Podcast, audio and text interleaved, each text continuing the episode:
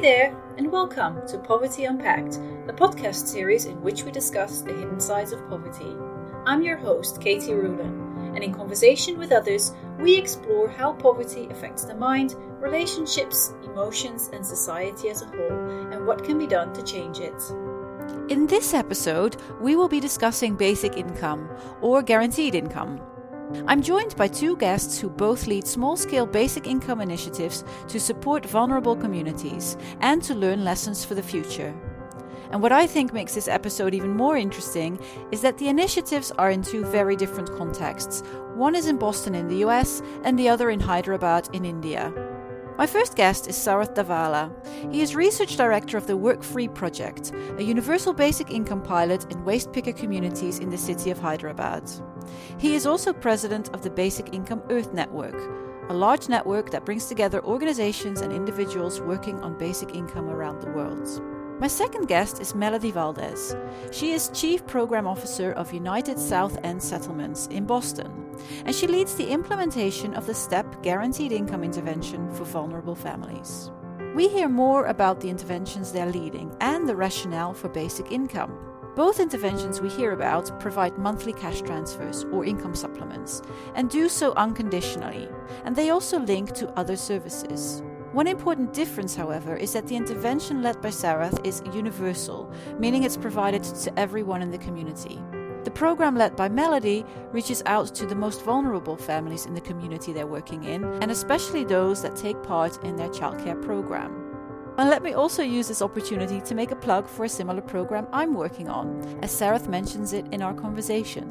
It's a universal cash transfer intervention in Dhaka in Bangladesh as part of the wider Clarissa program, it's a Cash Plus program, meaning that we also provide additional family support and community mobilizing.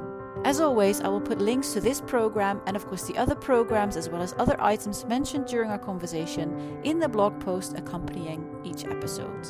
But now, let's hear from Sarath and Melody.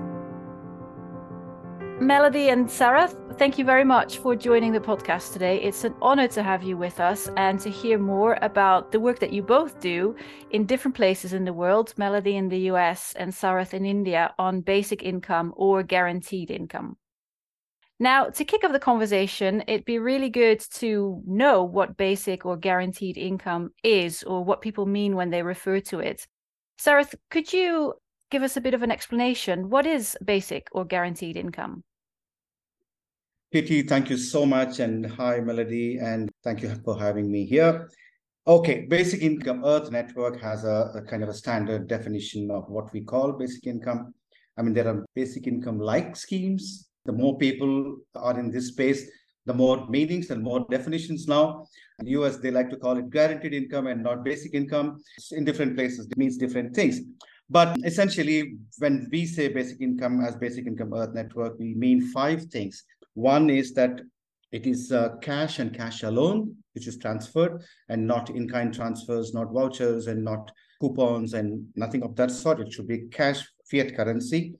And it is individual and not to the household. Every individual gets it, including children, children, adults, everybody. It is uh, periodic. It is not a one time grant or twice a year, something like that, but it's periodic. By usually, we imply a monthly because usually everybody gets a salary monthly. And it is uh, universal, which is that every member of a political community receives a basic income. I'm not using, deliberately not using the term citizen because there are citizens who are living outside the country and there are citizens who are non-citizens who are living in the country. So that creates huge problem. And the real cutting edge, the most important characteristic of what makes basic income basic income is it's unconditional. There are no conditions whatsoever which will qualify you to receive basic income, or there are no conditions that you have to fulfill for it to continue. It is completely unconditional. There are some people who add that it should become a legal right and it should be a human right and it should be non withdrawable and all that. But um, I think our standard definition is that those five characteristics. Thank you, Sarath. That's that's very clear. Melody, I know that you've been uh, working on a guaranteed income pilot in the US in Boston, and maybe you have slight different variation to the five elements that Sarath has just explained. Is that right? That's right. Thank you, Keetie. And thank you, Sarath. Yes, I think our guaranteed income is the same in terms that it's unconditional. They're cash transfers, they're monthly to a member of the household. We don't do it to the whole household, but to a member of the household. We do count household income. The main difference between our guaranteed income pilot and the basic income is that we do have income restrictions for eligibility. The reason behind that is that our guaranteed income program is privately funded and we are a nonprofit. So we had to create some parameters for eligibility because we didn't have the funds and we wanted the funds to kind of funnel through those who need it most. So the way that we determine eligibility is family. So we do it by household size and household income that are at 50% or below of the AMI, which is the average median income for the region. So if you are a family of two, the maximum household income should be around $28,000 or to be at the 30% of the AMI, which are like what we consider high need families, or under 47,000 to be at the 50%. So any household with two members that makes under $47,000 would qualified and we in Boston, the average medium income is about $60,000. So those are families that have a high need. And we really wanted the money that we had, which was limited, to kind of funnel through those families. So I think that is the main difference in the definitions that Sarath shared. Thanks for clarifying. And let's take a step back then and, and maybe start with you, Melody, in terms of the initiative that you started implementing about a year and a half ago, if, if I'm right and the reasons for implementing a guaranteed income and how you got to design and implement the program as you are. So, we started the program about a year and a half ago. We were coming out of the pandemic, and I think the pandemic really taught us a, a, lot of important lessons. We realized that a lot of our families were experiencing food insecurity. And um, as an organization that doesn't have food programming, um, it was something that we had to kind of create to support our community. And we also recognize that a lot of our families that were experiencing food insecurity were not accessing other food service programs that existed in Boston, mainly because they were not accessible to them. They were during work hours. They were, it was very hard for families to get to them. And that because there's a stigma associated with getting food. So as an organization, we decided we're going to create a food program that really responds to the needs of our community that's accessible, where we're delivering delivering to families, we're making it easy for families to access food, and where we're kind of destigmatizing what it means to have this need. And then food was one issue, but then we recognized that a lot of our families were coming to us and saying, I don't have money to pay my rent. I haven't been working for three months. I have a lot of medical bills. I have all these other things that I am not able to access because I have been laid off from my work due to COVID, I'm still not getting unemployment because there was a, a, huge lag in the US around families getting unemployment because so many people had lost their jobs or been displaced or had gotten laid off. So we had, had applied for a grant that was giving us funds that were very much conditional funds, where we had a certain amount of money and we could give mini grants to families based on need. And the way that we had to do this, they had some categories. It was like rent, food, some things that they deemed really important. And we sort of had to ask, assess our families and give them the money depending on need. And the process felt really uncomfortable for us because people were coming to us with all sorts of needs and we had to create like value judgments and be like well this seems more important than that or like i'm going to give you money for this but not for that in coming out of that process, and we were really grateful to have had the opportunity to give this mini grants, but coming out of that process, what I recognized and what we recognized as an organization was that this doesn't feel good. We don't understand families' situation. Families know their situation best, and we are sort of creating this parameters around what they could use the money for, what they can, what we are paying them. So I I was like I really wish we had an opportunity to give families money, but it was sort of like more of a dream than a reality at that point because we didn't have any money to do this. It didn't seem feasible for us at the time. And fast forward to a few months later, I had a, a funder, a particular funder that was interested in doing a, a program like this because he had been reading about guaranteed income as a way to really uplift families he came to our organization and was like, Can you guys do this? And can you do it quickly? I want to make sure that it doesn't become like a bureaucratic process where the money is sort of getting diluted in this ways and then what families getting is like the bare minimum i really want the bulk of the money to go to families so can you do this and can you do it efficiently I never say no to money that's going to families. but at that point, I had no idea how to do this. Like I had read about it, but I was like, sure. And he's like, can you do it in a month? And I was like, absolutely. But because in the US, it has become a movement and there's mayors for guaranteed income, yeah. I had a lot of resources accessible. And I, I think the pandemic also taught us about collaboration in ways that we hadn't done before in the nonprofit sector. So I reached out to uh, organizations that have been doing this for a while to kind of learn from from them to see how they had doing they had been doing them. It was done at a city level, not so much like a grassroots project like we were trying to do.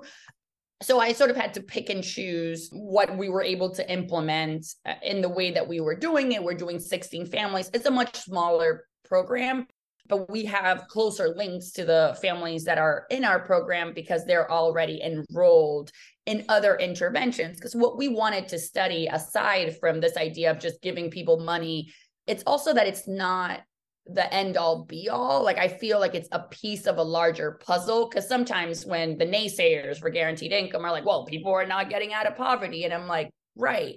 Because this isn't, it's not just guaranteed income as a solution is in addition to other interventions to support families and uplift families. So one of the things that i wanted to study or that we wanted to study was how does it combine with the interventions that we're providing as a nonprofit which was our access to high quality early childhood education and care career coaching and things that families could access voluntarily. None of this is conditional upon receiving the funds aside from being enrolled in our program. So they're already getting childcare. So families have that safety net. But we really wanted to study how is this relating to the other programs that we have and what are some of the outcomes that we're seeing not only on the adults of the household but also on the children so we wanted to kind of study the ripple effects because we're just giving the money to the parents but kind of seeing what is the impact that is having on the family as a whole that's so interesting and I'm sure there'll be much overlap, Sarath, with the interventions that you've worked on. But Sarath, maybe you want to uh, come in here and share a little bit about your experience working on basic income in India for over a decade, I think. Thanks, Melody. I think that was really, really interesting to hear that. Okay, of the first pilot study was in 2011 to 2013 in Madhya Pradesh, uh, which was in rural areas. But now the one which we are doing now as uh, University of Bath and collaboration with India Network for Basic Income, and we have other local collaborators. We are, we are focusing on waste collectors, people who pick up waste from houses and then deposit them in the dump yards that are there. Basically, I think uh, they are they work for the corporation, but the corporation doesn't own them and then considers them to be self-employed and then so doesn't have any uh, kind of uh, employer uh, liability. So it's we we decided to choose that occupational group, particularly because in the within the context of the decent work debate, what happens to people who do this kind of work, which is definitely falls in the uh, opposite of the decent work that uh, we are talking about. What happens to such a community, occupational community, when you give them an unconditional basic income. So we selected five uh, slums in Hyderabad. Now the question is that are you going to select only the waste collectors? So we had to follow the principle of universality. But how do you follow the principle of universality? So we take a slum, we say we take everybody there, whether they do waste collection or not. Everybody who lives in that slum become part of our project. So we have universal, unconditional, monthly, individual, which means that every individual is entitled from a newborn baby to uh, the senior most person in the particular slum. Now, families started saying that, you know, my daughter lives across the road in the next slum. Can we include her? said, no, we can't include her, just as we can't exclude the neighbor who doesn't have any work. or Maybe he's a street vendor. Those were the dilemmas uh, we had to solve. We are trying to focus on the whole question of labor choices people make, the quality of employment, employment relationship, and also the whole notion of freedom, because basic income theoretically at least is supposed to result in freedom, which is power to say no. People should have the power to say no to what is undesirable in their lives and power to say yes to what they desire. That is, I think Karl Widerquist defines freedom as power to say no. We're also dealing with the question of dignity. What is dignity? How do these people understand dignity? Because these are the people who are actually getting up early morning at four o'clock, going from house to house and picking up the trash from those houses. And they, uh, many people actually don't want to touch them. They are treated like untouchables. And mostly they also come from castes which are very the lowest. And mostly they are migrants from the rural areas and then the city gives them anonymity. They don't want to be identified as doing this kind of work. I think those are the questions. Now in the basic income pilot debate one of the things that is missing is is it enough if you just give a basic income or is something else is needed? Are we really going by this fantastic liberal notion of freedom. We are giving it to individuals. What about family? What about community? Because of that, we wanted to bring in the whole question of community. So we call, we, we call it plus. It is cash plus. Uh, Kitty, I'm sure you know this is also a discussion in Bangladesh. So the plus is essentially trying to mobilize the community in a very systematic way over a period of two years based on framework of human needs so here we are giving individuals, but we're expecting also, you know, apart from individual outcomes, we're also expecting community outcomes. We are facilitating as part of our work, we are facilitating a community process. And uh, this is something really new in the within the basic income space. It's it's really really interesting, and uh, the model of the pilot itself is quite interesting. Yeah. Thank you, Sarath, for that explanation. You mentioned something that Melody also picked up on, and that was the question whether income in and of itself is enough to provide the uplift.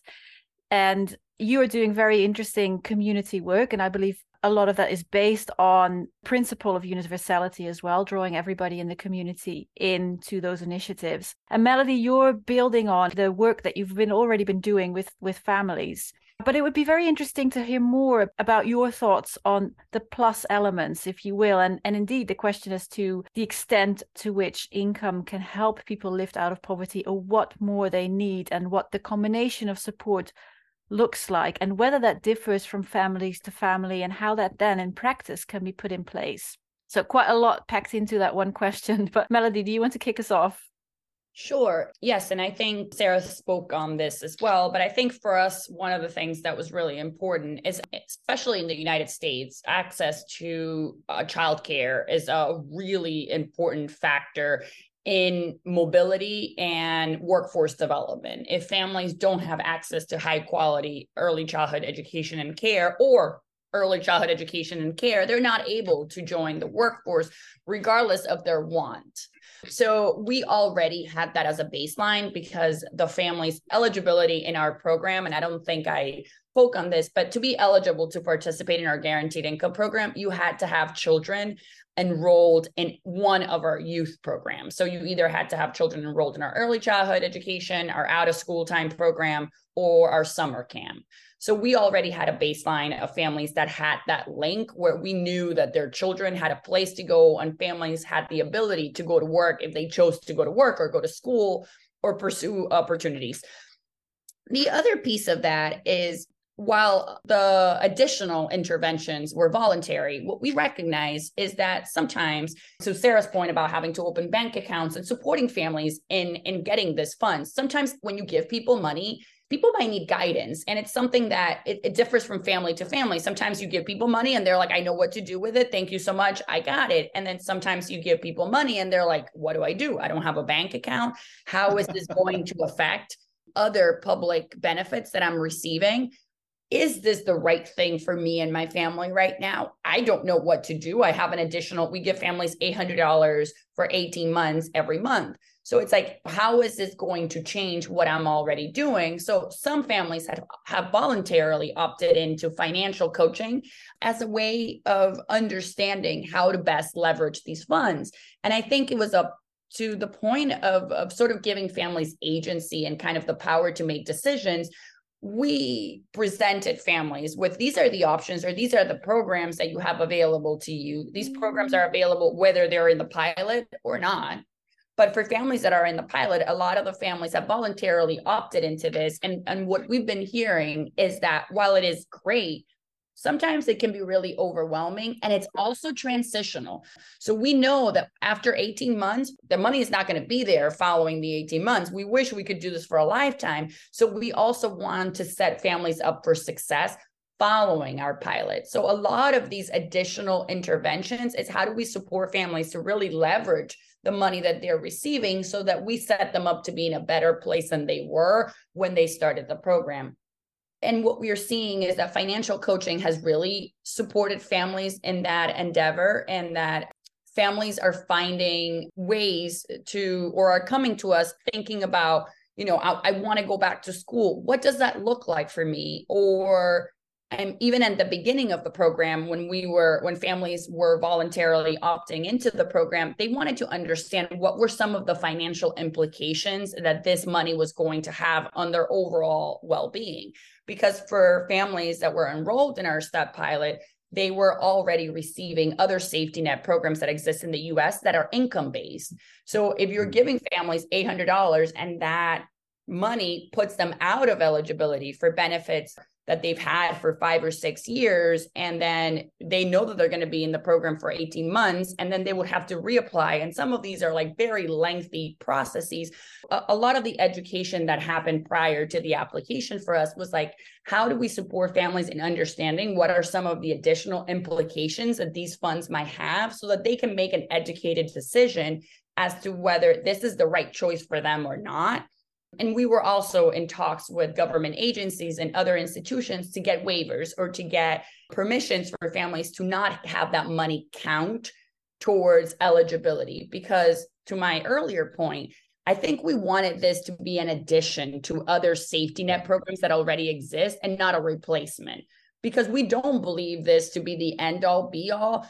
I think we do better when we believe that there's a safety net, that if we try something and it fails, we have something to fall back on. But when we live in fear that every decision that we make has really, you know, had this ripple effect that can put us in a worse position or could we can be one step away from poverty as it stands, I think we're very fearful of making those decisions. So I think we really wanted families to be able to try and fail, to be able to set goals and and and and kind of figure out what they wanted to do. To sarath's point to have the power to say no or yes to know that they had a safety net to fall back on but that that safety net was not going to end at the end of the 18 months. And they were like well i tried all these things and now i don't now i have to go back to be able to access all these resources and i'm not in a better place than i was to begin with. So we really wanted so some of that education to be like this is something that we want to give families in addition to what they're already receiving to see what is the impact that that has on their well-being not to be like well we're going to replace private dollars for federal dollars and then have families be in the exact same spot because now we're taking something and then giving them something to kind of replace what they lost.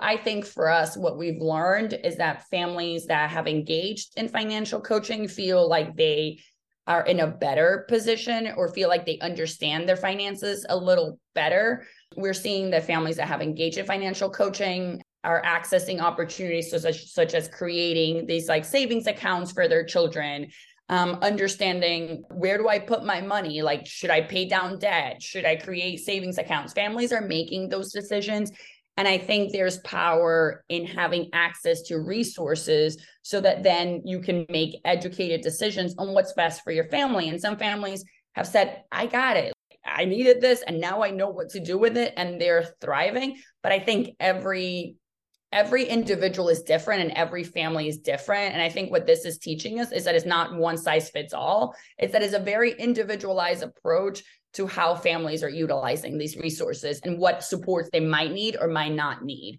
So I I think for us it was really important to have an array of services that they can tap into voluntarily or choose not to. Thanks for sharing those thoughts, Melody, on the plus side of things and combining services. Sarath, you mentioned that you work more at a community level and to complement the guaranteed or basic income with community intervention. How does that link to what Melody's just said about what happens in their program? And to what extent is what you do also a product of the universal nature of the intervention? Why plus? I mean, philosophically, basic income is not a poverty alleviation program theoretically, philosophically. It's, it's an entitlement that every every human being has, gets as soon as one is born. So it's like that. It's it's it's equivalent to getting a voting right once you're 18. It's it's equivalent to the sun we enjoy, the air we enjoy. It's that I mean philosophically, spiritually speaking. So at the end of the day, basic income is something that we expect that a basic income is the foundation of a caring society. So the care is at the center, at the core of the basic income discussion, which means that we have to ensure that we exactly what um, melody was talking about that how do we create a caring environment how do we create a care consciousness? See, it's a very difficult thing to do because we are saying it's unconditional. At the same time, to go and interact with people in order to provide, to, to open a conversation about their needs and how they are being met or not met and what are the institutions that can support. It could also, uh, it, if it goes wrong, it's almost like you're telling them how what to do with their money. You're telling them, okay, this is the right way to do blah, blah, blah. Okay. So there's a danger, there's a risk there. We, we try our best, and people who are giving the money and the people who are doing the care work and the researchers who are researching, we try to make them different parties, different faces, so that people don't see them as one. The hand that gives is also telling me about uh, my financial planning, blah blah blah, which means that they have some expectations, and then all that. You know, it's a it's a very uh, slippery ground. One one of and most concrete example I'll give you. People in these slums they live in perpetual debt, which means that they borrow and then their wages they keep repaying with the wages. Borrowing is a regular feature in different forms, and there are loan sharks everywhere now, one of the first things that people want to get rid of is this vicious cycle of debt. We didn't plan it. It was not part of our plan, and we didn't plan anything. In one of our roundtables we had in the city with other NGOs and talk about our work, and some of them who are working on lending, interest-free lending they're doing, they're also nonprofits. They said, oh, wow, you, you have five slums. Okay, we'll come there and do our work. Okay, so it's a completely a different NGO. They come and they have uh, made connections with these people, and they start lending them without any interest. That's what that's the work they do, and this is fantastic. And now people are able to keep off the loan sharks. I mean, some of them are stop borrowing from them. Some of them stop borrowing completely because as a family they get about four thousand five hundred rupees, which is like 30 40 percent of their monthly income, which is quite substantial top up. So at the end of the day, the, the whole point is the, the care principle, uh, is the overarching umbrella under which we do these things. And to ensure that in the process of this intervention, we do no harm to them. So that's also part of the care uh, principle and care thinking that, you know, we, whatever we do, we try to create care institutions which will support them that care perspective yeah. is, is very interesting. Melody, if I could ask a follow up question to, to Sarath first, which is something that you also mentioned around the exits and making sure that when you pull out or at least stop providing the income support, making sure that families don't fall off a cliff. And you mentioned that you make sure that they don't lose the safety net they already have, the benefits they already have, which is probably very different from the situation in India.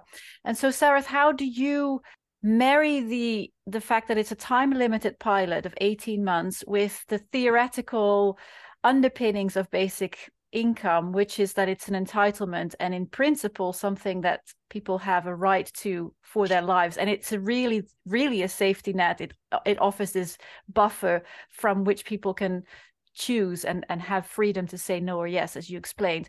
How do you see those two things in coexistence that you work on the pilot and then the theoretical principle of a basic income as something that people can rely on throughout their lives it's a difficult question to answer. Uh, I mean, ideally, universal basic income is for a lifetime, and the state is supposed to give this, and which I believe that eventually, I think all governments will come to that.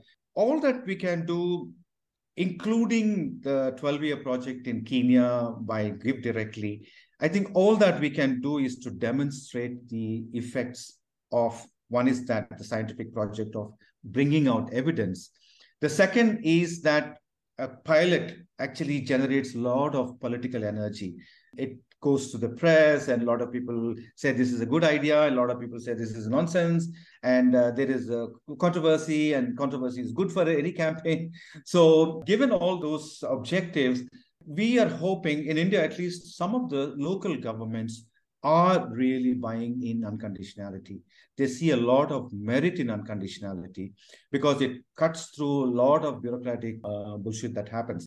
Uh, Melody, I saw you nodding when Sarath was talking about how the pilots can generate debate and also controversy, but this may be helpful in also getting the word out. What have you seen in Boston from the pilot that you've implemented or the intervention that you've created? Yeah, I think for similarly to what Sarath was saying around like what the purpose of this is and the idea that we want this to be the norm, not the exception, but we want it, you know, you need to test it out and we need to create a buzz around it. I think for in the city, and the mayors for guaranteed income have done it at a city level. And I think our take is yes, it's great when we can do it at a city level, but you lose a little bit of that relationship because you're serving thousands of people and not really able to follow up or have access. I like something that Sarath was saying, which is about this idea of like the slippery slope, where we want to make sure that people don't feel like, yes, it's unconditional, but you're also showing me this. So I feel like now I have to take part of this but it's more like how do we create and build the trust where we provide access to resources that people can opt into if they feel like it will benefit them and their families or opt out and i think what what our take is is that we want to show the power of doing it at a grassroots level because it cuts down on some of the bureaucracy it builds from the bottom up the nonprofits organizations, especially those of us that are doing the work on the ground, really understand our families and what our families are going through and some of what other needs are, and already have those relationships built in. So there's a level of trust that exists already at that level and we're trying to show like hey it's great that we're doing it at the city level. How about dissipating some of those funds and giving nonprofits the power to do it on their level so that they can have those relationships they can provide access to additional resources they can really create an array of services and programs that are supporting families in addition to the money. But i think for us the most important thing was to kind of showcase uh, that some of the myths that exist around guaranteed income, which is yeah. like it's going to disincentivize the workforce. People are going to use the money in a way that it's not what we deemed correctly, or this is not going to work. I think a lot of what we are testing out is that no, people are actually entering the workforce. People are finding work that pays a living wage people are going back to school people are finding ways to really integrate in a way that works for them. And we're, we're having more skilled workers because people now have the possibility to say yes to training programs whereas before they had to take whatever job was available to them because they needed to pay their bills. So we really wanted to showcase the power of of giving people money. And i think for us one of the reasons what we are not measuring what people are spending the money on was because mm. we felt like we do not want the narrative around this to be like, well, people are spending most of the money here, most of the money there, because that's beside the point. And what we tell families is like, you do what's best for you. What we hope to see is like, what are the outcomes? What is this doing for your family? I don't need to know where three dollars are going or a hundred are going or five like what percentage is being spent where and i think that was something that that was a conclusion that we came at early on, which is like, we really want the dignity behind the program and the agency is like, I don't want people telling me how they're spending their money. I would love to know what this money is doing for them and what are some of the long term impacts. So I think this is also what is showcasing is that it isn't so much about like where the money is going, is what is the money doing for the families? Is this a way to sort of change the narrative around poverty and what people in poverty are able to do and fit in with what our philosophy has been all along, which is people make the choices that they make because they're in poverty and because they don't have the possibility to make other choices. People are not in poverty because of the choices that they make. I, I think for us, that was a really important sort of baseline where we wanted people to understand Mm-hmm. no, you're not in poverty because you are making bad choices that have landed you there. A lot of people that are in poverty is generational. I think it's like the choices that you are making are a result of the situation that you're in and the fact that you are not able to exercise the muscle of free will or like you can't go to school. You don't have the choice. You don't have the ability to make choices or to even think about like I think it's really hard to learn about savings or debt reduction when you don't have any income to do that with, right? Like if I'm only getting a hundred dollars, how do I learn about saving when I know exactly where those hundred dollars are going? I don't have the ability to sort of exercise this idea or this muscle of, well, I'm going to put five dollars away every month because I don't have any income to put five dollars away every month. But if we give people the possibility to do that, then we're teaching them in some way the idea of making choices and thinking about what they can do or cannot do and like well if i put five dollars can i put 10 so I think for us, it, was really important to showcase that and showcase the power of the relationship building and the power of doing it at a grassroots level and what that can do for the families that we're serving. Really powerful as well to hear you say that the principle in the program was to highlight it's not people's choices that have brought them to where they are, but it's where they are that limits their opportunities. How's that for you, Sarath, in the Hyderabad program and the program that you've worked on before?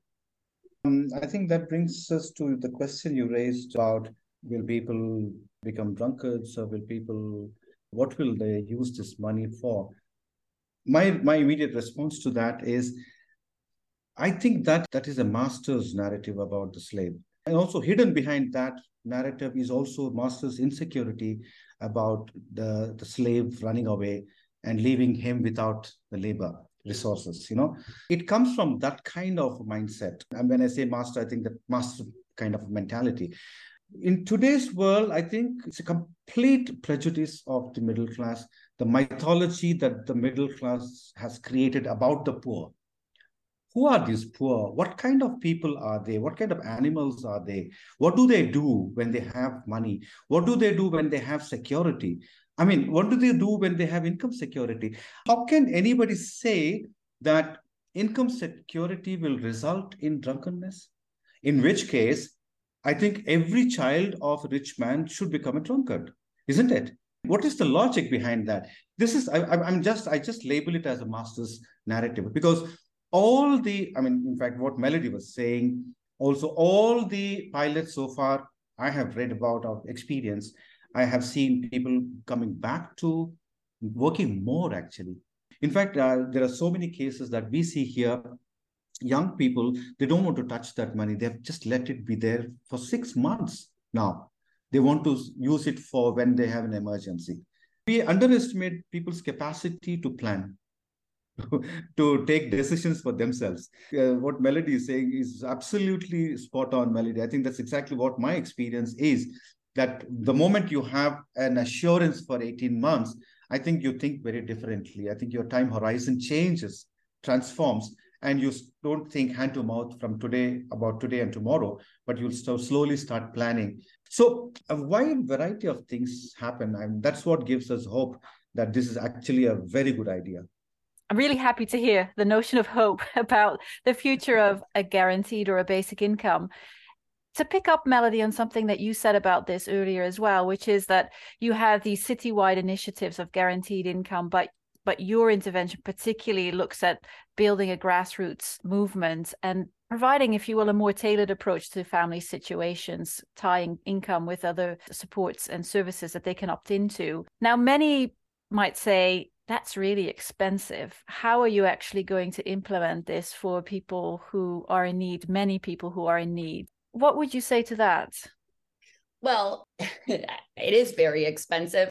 But my way of looking at it in this case is thinking about if the city has the money, why not funnel that money to nonprofit organizations? So it will be the same idea, just instead of the city handing out the funds, partnering with nonprofit organizations to provide, to think about what what other interventions or what other supports exist for the families that those organizations are working at. So I don't think about it as a completely private funded affair, which is what we're doing right now. Our intervention is 100% privately funded. I think we will be able to serve more families if we had some public funds to be able to supplement the private funds. I also think it creates this idea, and I think Sarath was speaking about this in some way, which is this community awareness or this idea that like it is our duty or like civic responsibility to support our neighbor. And in in boston and particularly where we are in the south end which is a very diverse neighborhood we have buildings that are multi-million dollar townhouses next to subsidized housing or families that live at or below the poverty level. And I think the idea of privately funding some of this is this idea of like, how do I support my neighbor so that we are all doing better? I, I think there is something to be said for combining public support with private support to serve more families and to also create some sort of like synergy. We want to incentivize, especially young people and young professionals, to give back and to give back meaningfully into the communities that they're in and, and support. And I think doing it at a grassroots level if there are nonprofits and organizations that are in your community and you can support these kinds of initiatives it's a way to sort of support the whole and better the community. And and, and i think there is power in that. Thanks melody. I'm aware that we are close to time. I think we could go for a lot longer because there's a lot to be said about this but i don't want to keep you any longer. I know you're both very busy is there anything that you would like to share with the listeners before we close? Anything I haven't asked about or you haven't been able to share just yet? And maybe, Sarath, I can start with you first. Yeah, I mean, I don't see a basic income society is a utopian idea. When I say a basic income society, I mean a society whose foundation is the basic income. And then on top of that, every other institution is there, labor market is there. It's not that everything will disappear once basic income is there.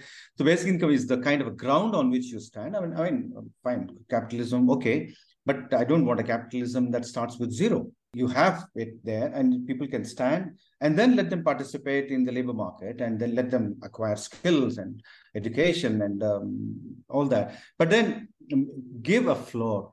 I think that is going to be a necessity in the coming 20, 30 years because of the technological advances that are taking place.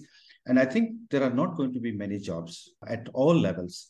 I think at the bottom level, it's going to be automated. At uh, the top level, uh, other things are going to happen last 20th century, mid 20th century, that golden time when everybody thought of economists thought of full employment is it's a it's a kind of a it's a past. Forget about full employment. I think even secure employment and secure income it's itself today is a kind of there are exceptions. People, few people have that kind of security. Bulk of the population all over the world is is insecure all governments have to come to terms with this new predicament of the 21st century. By the middle of 21st century, I think things are going to get worse across the board. So I, I can see that this is the only way out. I can't think of any other way out. No government can promise jobs to people. So, I mean, I, I just want people to not look at basic income as a kind of a utopian idea. Oh, no, no, no, no, all this will not work. Where is the money going to come from and all that? Of course, I, Melody said, I just reiterate that point that money is there. Money is there with governments. But the, the question is that we have to interrogate how the current assets and current money is being spent.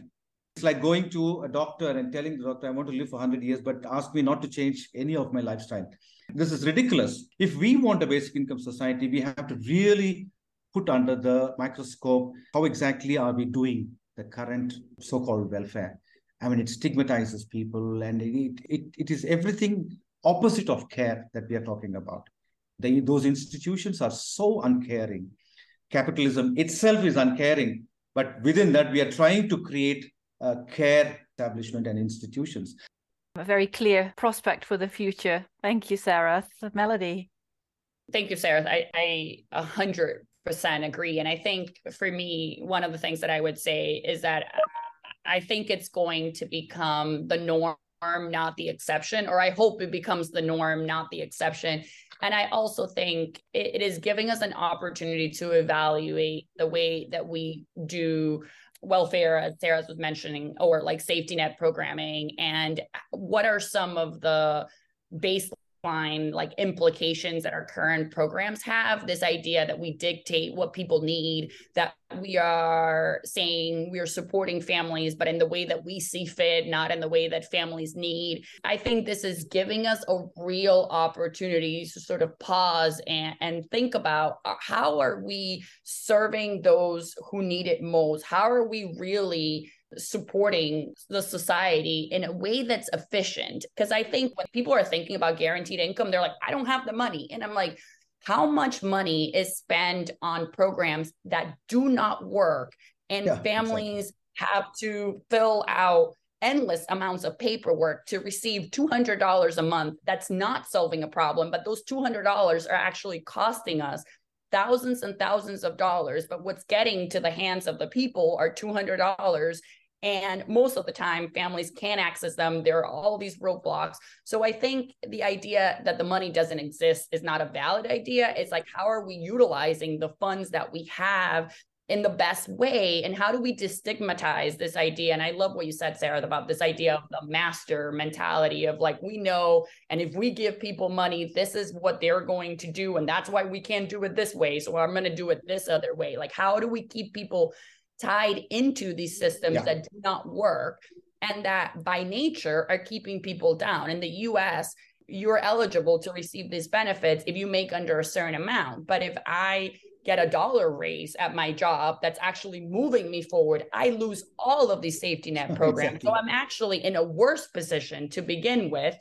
And then people are saying, well, people are now going back to work and i'm like i wouldn't do it either right? Like if i earn a dollar more but now i'm going to lose my housing or I, I don't know where my food is going to come from it's not a smart idea to do that. I'll rather get this that is a certain than go into the uncertain and lose the, the safety net. So i think the way that the system is created is sort of like i told you so well, I'm giving people this, but I'm taking this away. It, it's sort of like a punitive system that, that is self-serving. So it's serving on the stereotypes because that's how it's created. So i think that if we dismantle that and we create this idea or we establish guaranteed income as a way forward or basic income as a way forward then we can begin to sort of dismantle the master mentality or the white supremacy views that have kept society in the way that it is. And i do think that it's one step in the right direction. I think there are many other things that need to yeah. change, but I think this is the one thing that we know works and that we can do,